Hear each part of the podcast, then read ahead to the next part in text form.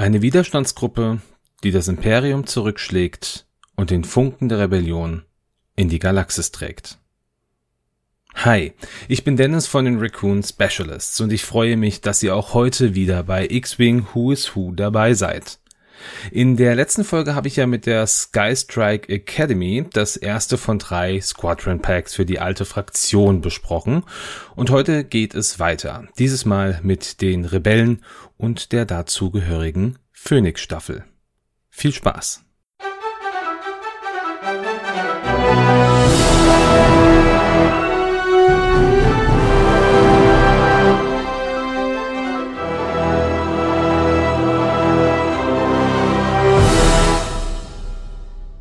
Mit der Phoenix-Staffel bekommen die Rebellen einige bekannte, aber auch ein paar neue Piloten in altbekannten Schiffen. Hierbei handelt es sich bei den meisten Piloten, wie es anzunehmen ist, um Charaktere aus der Serie Star Wars Rebels. Aber es gibt auch ein, zwei Charaktere, die aus anderen Bereichen des Star Wars Universums kommen. Bevor wir jetzt aber mit dem Piloten starten, schauen wir wie auch schon in der letzten Folge erst einmal, was diese namensgebende Fraktion ist. Was ist also die Phoenix-Staffel? Die Phoenix-Staffel war eine Elite-Staffel der gleichnamigen Widerstandszelle der Rebellen. Angeführt wurde diese Staffel ursprünglich von Commander Jun Sato. Er führte diese Zelle von seinem persönlichen Kommandoschiff der Phoenix-Nest an. Das war eine Fregatte der Pelter-Klasse, die noch aus Zeiten der Galaktischen Republik übrig geblieben war. Im Laufe der Serie Star Wars Rebels stoßen dann auch die Spectres zur Phoenix-Staffel und werden ein Teil von dieser Zelle. Ein Teil dieser speziellen Zelle war auch Ahsoka Tano, die als Fulcrum getarnt den Rebellen unter die Arme griff. Nach einer fehlgeschlagenen Mission, bei der sich die Spectres zurückziehen mussten, führten sie durch einen vom Imperium angebrachten Peilsender den dunklen Lord der Sith Darth Vader auf die Spur der Phoenix-Staffel. Und Vader schaffte es am Alleingang, einen Großteil der Staffel zu zerstören und der Phoenix-Nest enormen Schaden zuzufügen, so dass diese aufgegeben werden musste. Die Phoenix-Staffel erhielt mit der Liberator dann später auch ein neues Hauptquartier und sogar neue Unterstützung, denn es schloss sich der ehemalige Klon-Captain Rex an. Und durch den immer größer werdenden Konflikt zwischen Rebellen und Imperium waren die Rebellen dazu gezwungen, neue Jägertypen zu finden, die sie bei der Schlacht unterstützten. Einer dieser Jägertypen war zum Beispiel der Prototyp eines B-Wings, den Hera Syndulla im späteren Fall auch fliegen durfte. Und aufgrund von Heras Begabung als Pilotin wurde sie kurz darauf auch zur Staffelführerin ernannt. Und mit dieser neuen Führung war die Staffel auch für die Befreiung des Planeten Lothal verantwortlich und kämpfte dabei gegen den Großadmiral des Imperiums, Thrawn. Ja, aber die Phoenix-Staffel, die fand auch Freunde und Unterstützer im Laufe der Zeit, wie zum Beispiel den Agenten Alexander Callas, der den Rebellen als Teil des Fulcrum-Netzwerks Informationen übermittelte und später auch an deren Seite gegen das Imperium kämpfte. So viel also zur Phoenix-Staffel. Und bevor wir jetzt zu den Piloten aus diesem Päckchen kommen, werfen wir noch einen Blick. Und zwar auf das erste Schiff, das wir aus diesem Päckchen jetzt bearbeiten. Und zwar den ASF 01 B-Wing. Der schwer bewaffnete B-Wing wurde als eine Art Blockadebrecher durch die Slane and Corpil gebaut. Diese hatte schon vorher den V-19 Torrent gebaut und würde auch später für den Bau der MG-100 Star Fortress und den Transportpod des Widerstands zuständig sein. Seine Bewaffnung und auch seine Systeme waren normalerweise für viel größere Schiffe geplant, was dazu führte, dass der B-Wing ein idealer Jäger gegen Großkampfschiffe war. Er verfügte sogar über mehr Feuerkraft als manche Patrouillenschiffe und Korvetten, aber seine Manövrierbarkeit und auch die Geschwindigkeit, die waren sogar weit schlechter als die eines Y-Wings und er erreichte eine Maximalgeschwindigkeit von 950 Stundenkilometern. Letztendlich benötigte der B-Wing aber auch viel mehr Wartung als alle anderen Jäger der Rebellen zusammen Dank seiner S-Foils war es ihm möglich, auch eine Doppel-Ion-Kanone zu verwenden. Und neben dieser Bewaffnung hatte der Jäger auch noch eine eigene Laserkanone, ein Autoblastergeschütz, einen Vierfachlaser sowie zwei Abschussvorrichtungen für Protonentorpedos die größte Besonderheit, das war aber die gyroskopische Steuerungseinheit, welche das rotierende Cockpit des Schiffs immer in einer waagrechten Position ließ, egal wie der Rest des Schiffs positioniert war der Prototyp des B-Wings, dessen Farbmodell wir jetzt in diesem Päckchen erhalten, wurde von einem Mon Calamari namens Quarry gebaut und der Prototyp mit der Bezeichnung B6 hatte auch ein zweites Cockpit und konnte somit zwei Personen mit sich führen. Jedoch war das zweite Cockpit nur für den Schützen ausgelegt. Dieses Merkmal wurde zwar nicht in das endgültige Schiff mit aufgenommen, wird jetzt aber nachgereicht durch einen Titel für den B-Wing. Seinen ersten kanonischen Auftritt, den hatte der B-Wing in Episode 6, die Rückkehr der Jedi-Ritter. Chronologisch betrachtet wird er aber schon wesentlich früher in die Geschichte eingebunden und zwar in der Animationsserie Star Wars Rebels in der Staffel 2, Folge 7, ein Meister seiner Kunst. Ja, und da der B-Wing in diesem Paket nur zwei limitierte Piloten mit sich bringt und einer von den beiden ja auch im A-Wing mitfliegt, werde ich diesen einen Piloten jetzt schon betrachten und wir reden natürlich vom Fliegerass der Rebellion schlechthin von Hera Syndulla. Und diese Geschichte wird dem einen oder anderen sicherlich jetzt schon bekannt vorkommen. Ich habe sie natürlich schon in der Folge rund um die Ghost angesprochen. Das ist jetzt schon eine Zeit lang her, deshalb hier trotzdem noch mal eine kleine Zusammenfassung. Hera war eine Twi'lek, die während der Klonkriege auf Ryloth geboren wurde und auch dort aufwuchs. Ihr Vater, das war ein bekannter Revolutionär, der gegen die Konföderation unabhängiger Systeme kämpfte, die Ryloth einnehmen wollten. In dieser Zeit entschied sich Hera auch schon Pilotin zu werden, was ihrem Vater nicht so passte. Während der Schlacht von Ryloth stürzte direkt vor ihrem Haus ein republikanischer Y-Wing ab. Der Pilot starb, aber Hera schaffte es, den Astromektroiden zu retten, welcher ihr von nun an folgte. Nachdem die Klonkriege beendet waren und die Ära des Imperiums begann, entschied sich Heras Vater auch gegen dieses Widerstand zu leisten und seine Familie mehr und mehr sich selber zu überlassen. Während dieses Widerstandes wurde Heras Mutter getötet. Hera gab ihrem Vater die Schuld, welcher das aber nicht hören wollte, und Hera wollte das Imperium ein für allemal vertreiben, nicht nur von Ryloth, sondern aus der gesamten Galaxis, und sie entschied sich, sich der Rebellion anzuschließen. Sie wurde eine großartige Pilotin und lernte nach ihrem Eintritt in die Rebellion Fulcrum kennen. Ab diesem Zeitpunkt übernahm Hera zusammen mit Chopper einige Aufträge im Namen der Rebellion.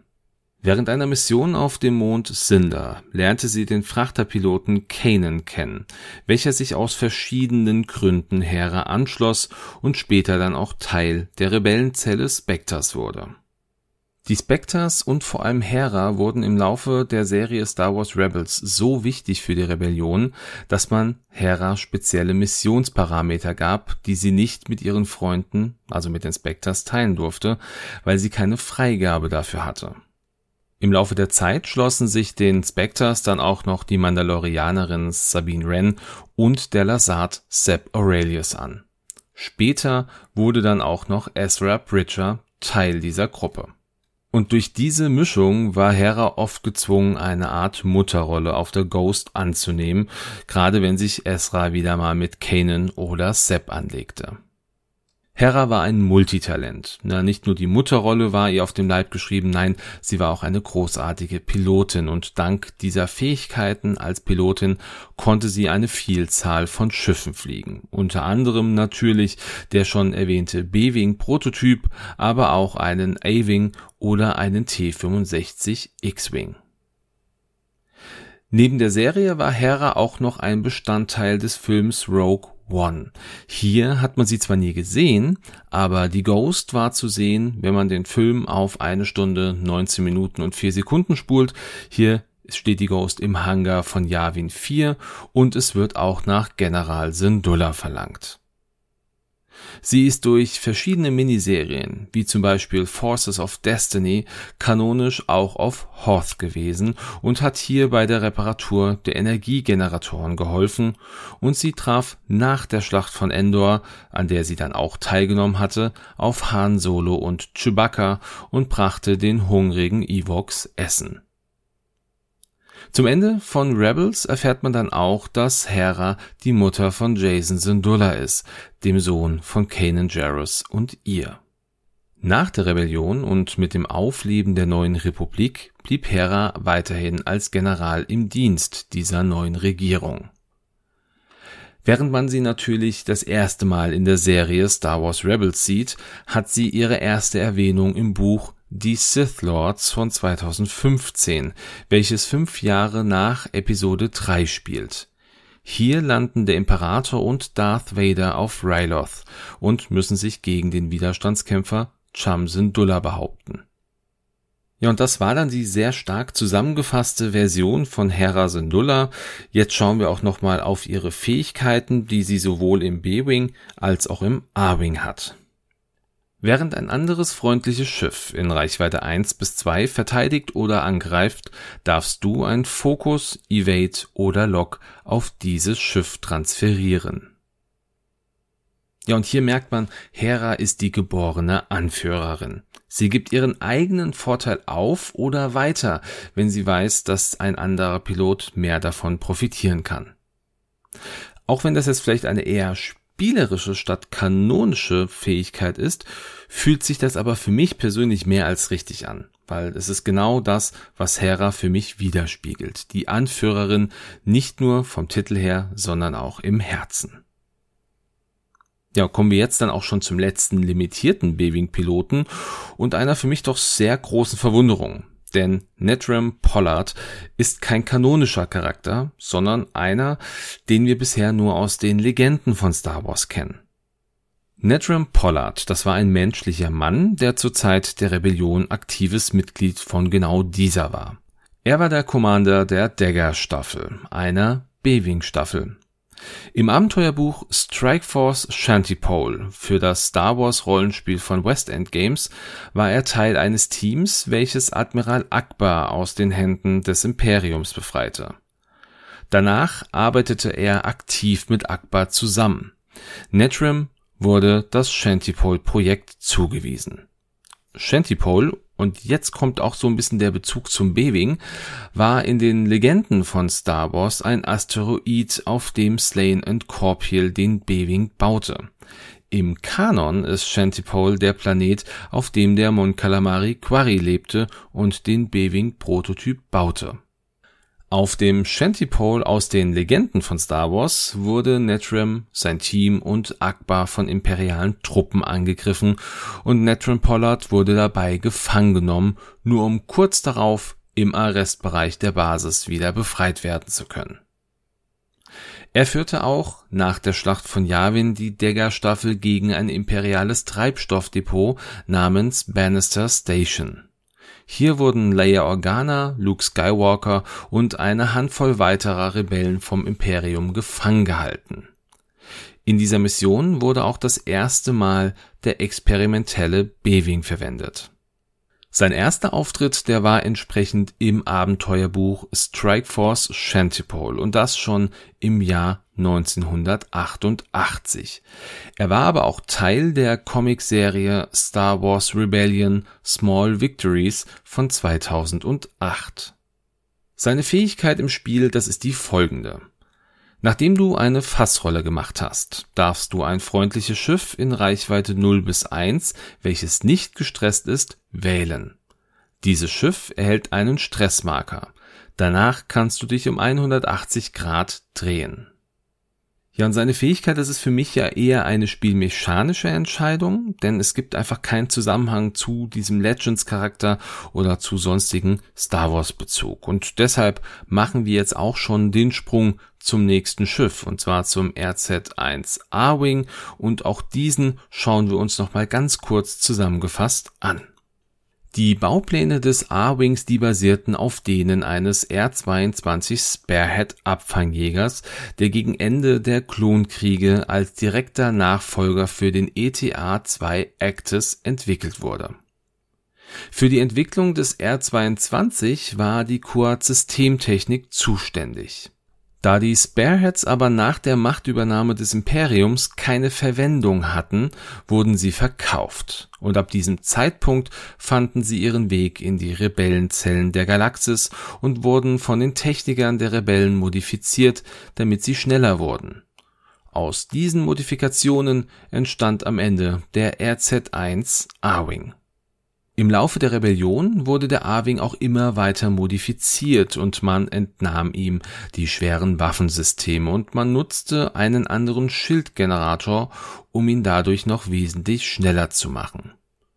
Er konnte eine Maximalgeschwindigkeit von 1300 Stundenkilometern erreichen und war somit einer der schnellsten Einmannjäger der Galaxis seinen ersten kanonischen Auftritt, den hatte der A-Wing genauso wie der B-Wing in Episode 6, die Rückkehr der Jedi-Ritter. Und auch hier muss man natürlich chronologisch nochmal auf den Kanon blicken, denn dann hatte er schon vier Jahre vor der Schlacht von Yavin seinen ersten Auftritt in der Serie Star Wars Rebels.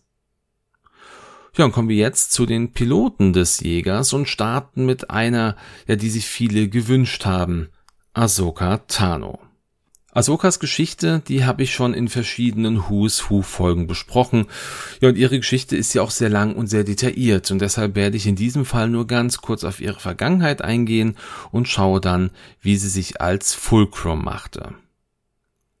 Ahsoka Tano, das ist eine Tokruta vom Planeten Sheli, wo sie vom Jedi-Meister Plo Koon gefunden wurde und in den Orden der Jedi aufgenommen wurde. Nach ihrer Jüngling-Ausbildung wurde sie dem Jedi-Ritter Anakin Skywalker als Padawan zugeteilt, mit dem sie dann einige Abenteuer erlebte und auch reifte. Nach vielen Jahren und einer bitteren Enttäuschung durch den Orden der Jedi verließ sie diesen. Als das Imperium zur Macht in der Galaxis wurde, musste sich Ahsoka verstecken, schloss sich aber später dem alderanischen Senator Bail Organa und seiner Rebellenbewegung an Ahsoka fing an, für den Geheimdienst der Rebellen zu arbeiten und erhielt den Codenamen Fulcrum. Sie versorgte viele Rebellengruppen mit Informationen und traf in dieser Zeit auf die Spectres, eine Gruppe, die von Hera Syndulla angeführt wurde Ahsoka hatte ein besonderes Interesse an dieser Gruppe, da ein Mitglied der Gruppe Kanan Jarrus war, ein ehemaliger Padawan, welcher angefangen hatte, den jungen Ezra Bridger auszubilden.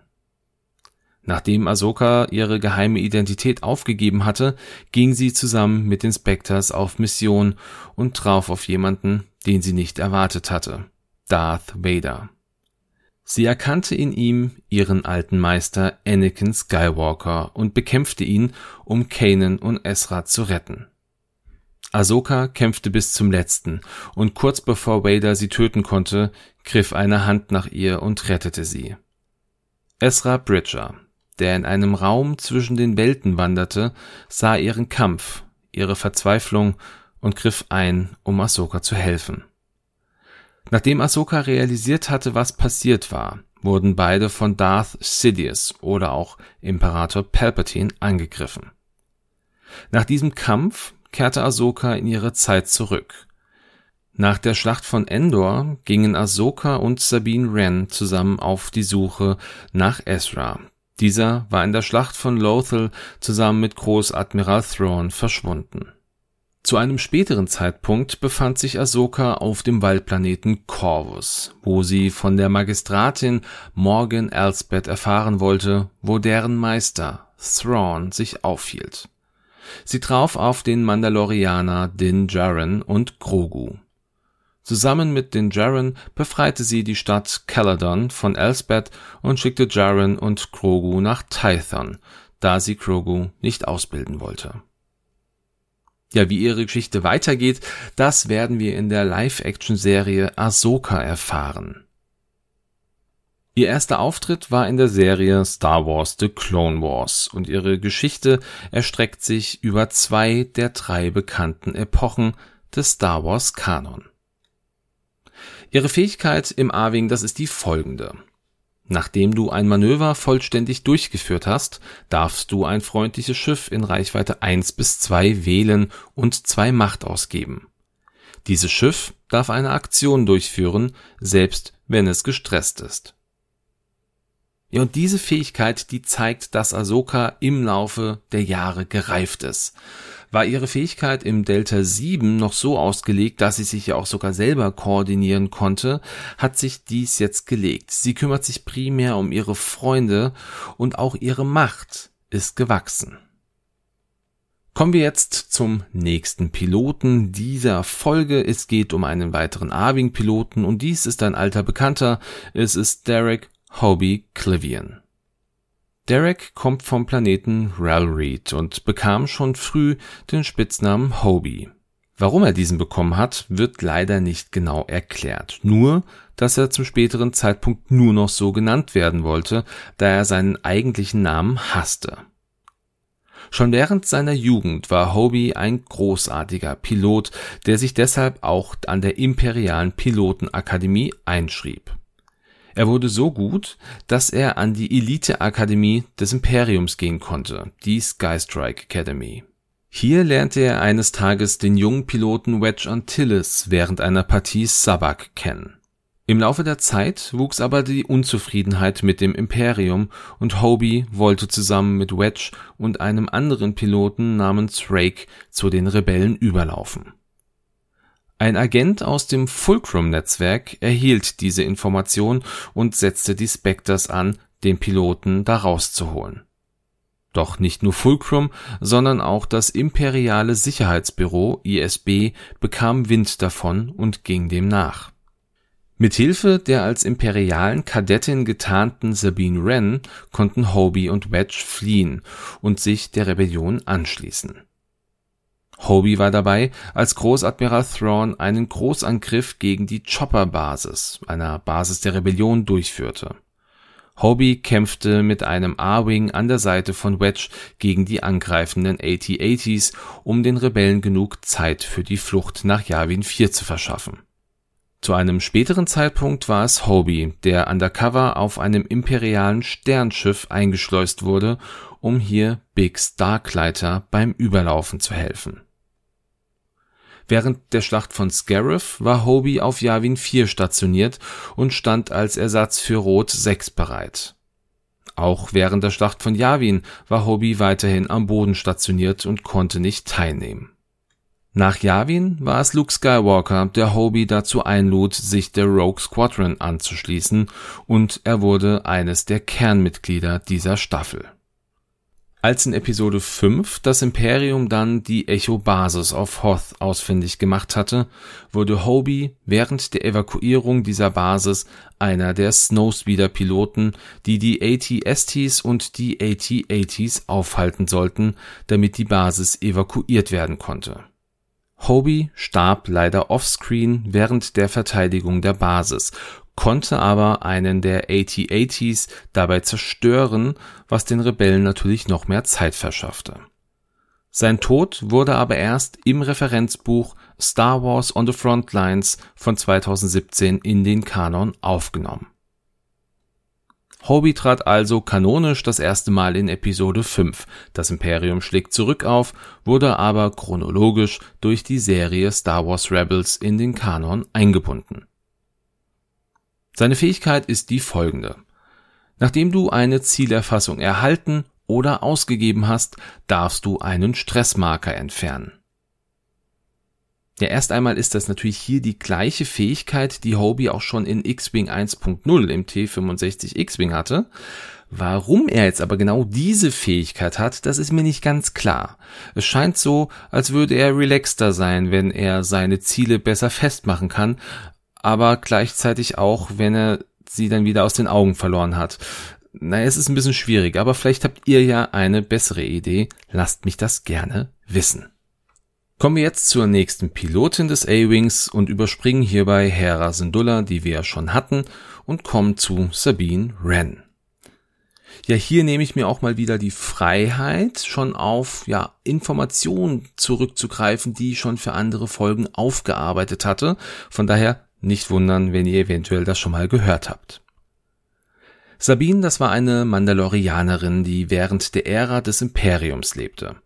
Geboren wurde sie 21 Jahre vor der Schlacht von Yavin auf Mandalore und sie wurde in den Ren-Clan geboren, der ein Teil des Hauses Whistler war.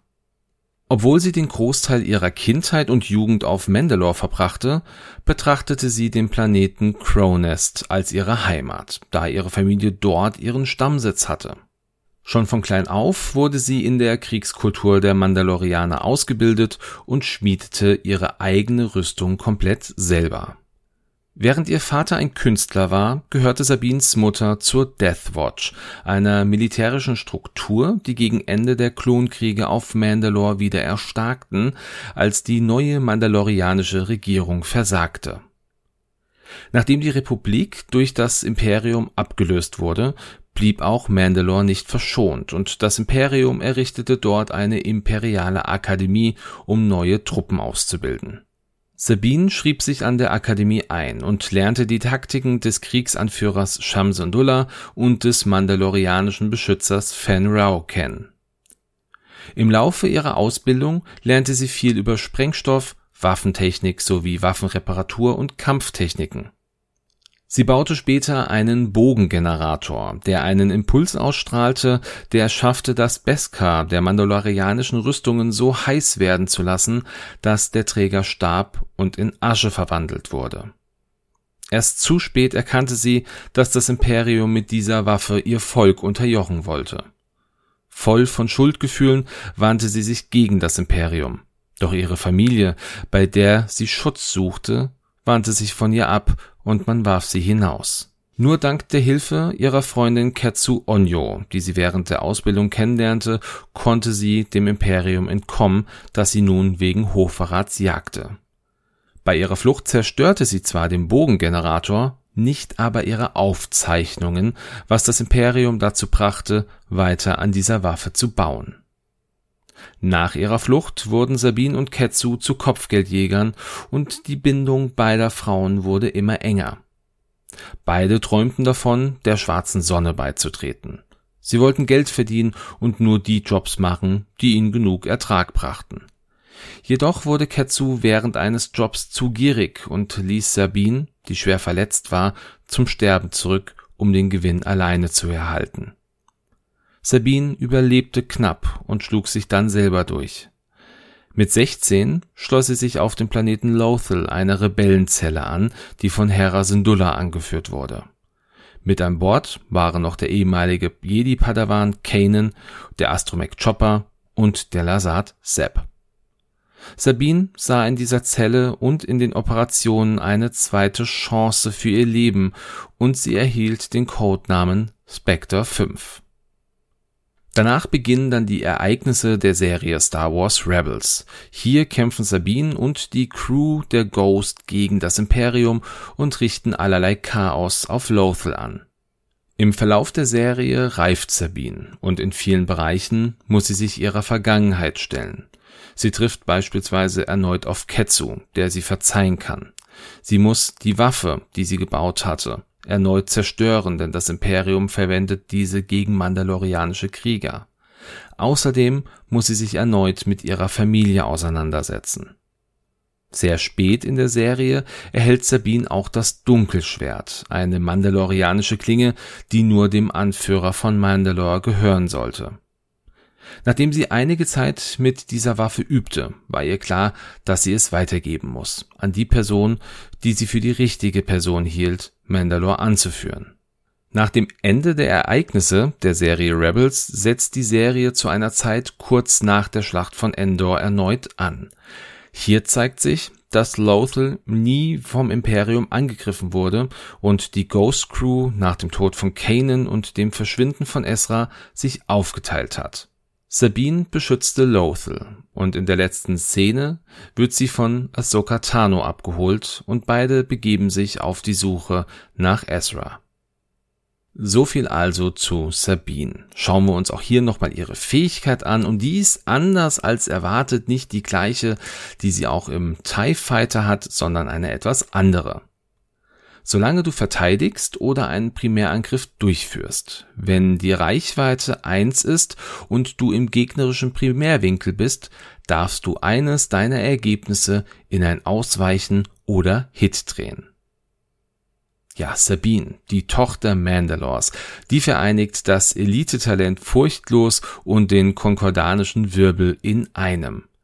Zwar wird dies jetzt auch kanonisch nicht erklärt, es macht aber Sinn, weil in ihr die Zukunft Mandalors wächst. Ja, und auch bei der nächsten Pilotin greife ich dann erneut auf Material zu, welches ich schon mal erarbeitet habe. Es geht nämlich um Shara Bay.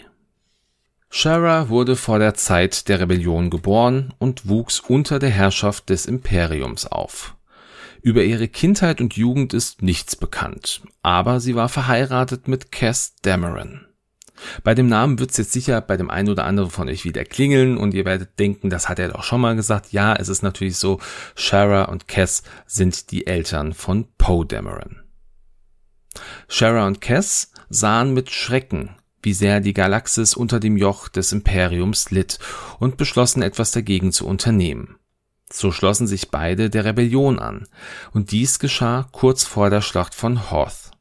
Während Cass als Sergeant für die Bodentruppen zuständig war, wurde Shara zum Lieutenant ernannt und flog hauptsächlich in einer A-Wing-Staffel.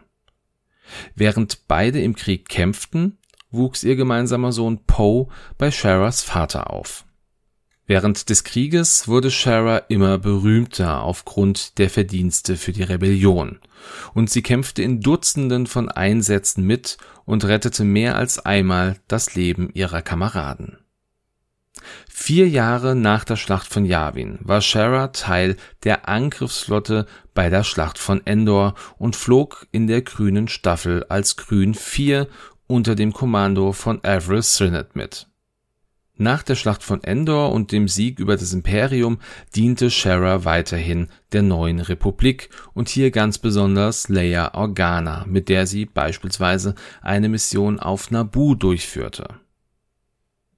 Im Laufe der Gefechte und der Kriege wurde Shara aber des Kämpfens müde und wollte endlich ein Leben mit ihrer Familie verbringen Sie reichte ihr Rücktrittsgesuch bei Lieutenant Lulo Lampa ein, versprach aber eine letzte Mission durchzuführen. Auf dieser Mission traf sie auf Luke Skywalker, der sie ermutigte, diesen Schritt zu gehen und sich ihrer Familie zu widmen.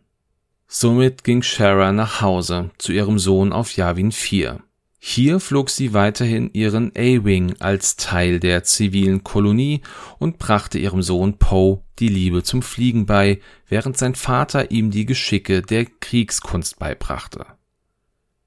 Sechs Jahre nach der Schlacht von Yavin starb Shara, und obwohl sie es nie wollte, wurde nach ihrem Tod immer wieder an sie erinnert, da sie zu einer Heldin der Rebellion geworden war Shara ist nach der Übernahme von Disney als Charakter vorgestellt worden und ist daher komplett kanonisch. Ihren ersten Auftritt, den hatte sie in der Comicreihe Shattered Empire von 2015, die zum Ende der Schlacht von Endor ansetzt. Ein anderes Comic, das war Star Wars The Destiny Path von 2020. Dieses erzählt eine Geschichte nach den Ereignissen von Das Imperium schlägt zurück und zeigt Shara und ihren Mann Cass, also ihr erster chronologischer Auftritt. Sharas Fähigkeit, das ist im Übrigen die gleiche wie die im Arc 170 der Rebellen, Solange du verteidigst oder einen Primärangriff durchführst, darfst du eine Zielerfassung, die du auf dem feindlichen Schiff hast, ausgeben, um ein Fokusergebnis zu deinen Würfelergebnissen hinzuzufügen. Ja, und wie auch schon beim ARC 170 sehe ich jetzt auch hier bei ihr wirklich keine kanonische Erklärung für diese Fähigkeit. Ich bin weiterhin offen für alle eure Ideen, also lasst es mich gerne wissen. Und dann kommen wir auch schon zum letzten Piloten dieser Folge und den kennen wir alle nur zu gut, denn es ist ein wichtiger Teil der Zerstörung des zweiten Todessterns gewesen. Es geht um Wedge Antilles. Wedge Antilles, das war ein menschlicher Mann, der auf Corellia geboren wurde und in seiner Jugend durch seine Arbeit in Treibstoffdepots mit Jägern und Maschinen zu tun hatte. Schnell hatte er Gefallen gefunden an dem und ließ sich zum Piloten und Mechaniker ausbilden. Später wurde er dann vom Imperium rekrutiert und sagte zu, in der Annahme, dass sein Leben spannender werden würde. Es gelang ihm, an die Skystrike Academy zu kommen und sich hier zu einem der Elite-TIE-Piloten ausbilden zu lassen. Hier lernte er Hobie und Rake, aber auch die Grausamkeit des Imperiums kennen. Menschen, die ihm nahestanden, wurden vom Imperium verletzt und in Wedge regte sich der Wunsch, zur Rebellion überzulaufen. Agent Callis, der insgeheim zu dieser Zeit schon als Fulcrum-Informant arbeitete, übermittelte diese Information an die Rebellion. Nachdem er es mit Hobie schaffte, dem Imperium zu entkommen, schloss er sich der Rebellion an und wurde zu einem festen Bestandteil dieser Widerstandsvereinigung Neben den Schlachten, an denen er teilnahm, übernahm er auch Missionen für zum Beispiel Hera Syndulla und musste in einer Mission mit den Droiden AP-5 und Chopper arbeiten, die er doch aber als sehr anstrengend wahrnahm. Während der Schlacht von Attalon flog Wedge an der Seite seines Freundes Hobie einen A-Wing, um die Chopper-Basis zu verteidigen. Während einer seiner Missionen stürzte Wedge in seinem A-Wing ab und brach sich dabei sein Bein was ihm beinahe sogar die Karriere als Pilot gekostet hätte. Jedoch konnte er erst einmal als Navigator und Bordschütze weiterarbeiten und lernte im Lauf der Zeit die Piloten Big Starklighter und Jack Pawkins kennen. An der Schlacht von Scarif durfte Wedge nicht teilnehmen, bekam aber seine Chance kurze Zeit später, nachdem ein Farmerjunge, ein Schmuggler und die Prinzessin von Alderaan der Rebellion die geheimen Pläne über den Todesstern brachten und die Rebellion aktiv gegen diese Superwaffe vorging. Er erhielt das Rufzeichen Rot 2 und konnte viele Abschüsse vermelden. Er musste sich aber zurückziehen, nachdem sein X-Wing schwer getroffen wurde 18 Monate nach der Schlacht von Yavin war Wedge zum Lieutenant Commander befördert worden und traf auf den jungen Piloten Thane Carell, von dessen Fähigkeiten er absolut beeindruckt war. Später befand er sich auch auf Hoth und flog als Flügelmann von Luke Skywalker gegen die anrückenden imperialen Walker. Sein Bordschütze im Snowspeeder war West Jensen. Nach der Evakuierung von Hoth baute Wedge die Rogue Squadron wieder auf, die auf Hoth einige Verluste hinnehmen musste, wollte diese aber auch nicht Rogue Squadron nennen, sondern entschied sich, sie Red Squadron zu nennen, um an die legendäre Rote Staffel zu erinnern Wedge war mittlerweile ein so begehrter Pilot, dass er neben der Red Squadron auch Teil der Starlight Squadron war, die den Auftrag hatte, die verstreuten Rebellentruppen, die nach Hoth nicht aufgetaucht waren, zu finden und zu warnen, dass das Imperium einen Kommunikationscode der Rebellen geknackt hatte Später wurde Wedge zum Commander ernannt und war Teil des vier Jahre nach Yavin stattfindenden Briefings bezüglich des zweiten Todessterns. Wedge wurde dem Kommando von Lando Calrissian zugeteilt und berief Nora Wexley, sich der Schlacht und seiner Staffel anzuschließen. Durch die Rebellen, die auf Endor waren, konnte der zweite Todesstern nach einer erbitterten Schlacht durch die Piloten Lando und Wedge zerstört werden nach der Gründung der Republik blieb Wedge weiterhin im Dienste. Ja, und natürlich geht auch seine Geschichte weiter, aber heute in dieser Folge soll es natürlich nur um den ganz speziellen Rebellen Wedge gehen. Vielleicht kommt ja auch irgendwann nochmal ein Wedge der neuen Republik oder des Widerstands. Also wir wissen ja, dass Wedge auch später im Widerstand mal mitgeflogen ist, zumindest als Bordschütze, aber das ist eine andere Geschichte. Sein erster Auftritt war auch hier kanonisch betrachtet in Episode 4 Eine neue Hoffnung, aber chronologisch wird er dann natürlich in der Serie Star Wars Rebels in den Kanon eingeführt. Seine Fähigkeit als junger, Initiative 4 Wedge ist ähnlich wie die im X-Wing. Während du einen Primärangriff durchführst, wenn der Verteidiger in deinem Frontfeuerwinkel ist, dann wirft der Verteidiger einen Verteidigungswürfel weniger. Wedge bleibt sich also selber treu. Er ist im A-Wing-Pilot noch nicht so ein Ass wie später im X-Wing, aber er wird natürlich immer besser. Leider finde ich aber keine Erklärung, warum seine Gegner weniger gut verteidigen können, wenn er angreift. So, und jetzt sind wir dann auch schon am Ende dieser Folge angelangt. Wir haben jetzt vieles über die Phoenix-Staffel erfahren oder deren Piloten. Es waren natürlich viele bekannte Namen und Geschichten dabei, aber doch auch ein paar weniger bekannte Namen und weniger bekannte Geschichten.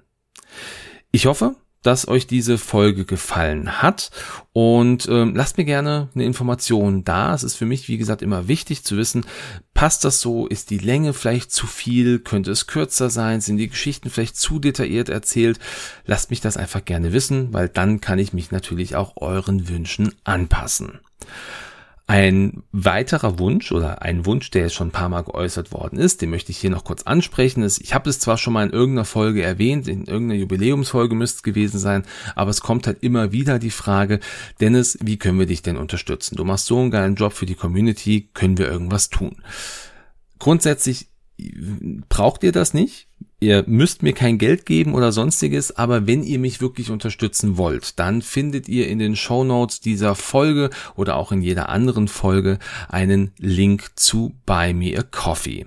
Ähm, da könnt ihr für einen ganz kleinen Betrag, könnt ihr mir einfach äh, quasi in dem Fall kein Coffee, ich habe das so eingetragen, dass ihr mir eine Cola kaufen könnt, das könnt ihr dann natürlich gerne machen, aber wie gesagt, Ihr müsst das nicht, ich mache das sehr gerne für euch. Von daher, ich möchte an euch nichts verdienen, ich möchte euch einfach eher was geben.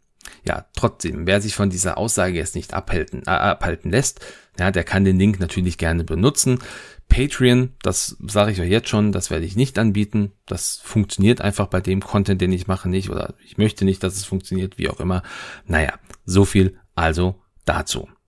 Ja, wie gesagt, ich freue mich auf euer Feedback. Lasst mir gerne eine Information da. Facebook, Instagram oder schickt mir eine E-Mail. Auch diese Information findet ihr in den Show Notes dieser Folge. Und dann wünsche ich euch an dieser Stelle wie immer einen schönen Sonntag, einen guten Start in die Woche oder einen schönen Tag, wann auch immer ihr diese Folge hört. Lasst es euch gut gehen. Bis ganz bald und ciao.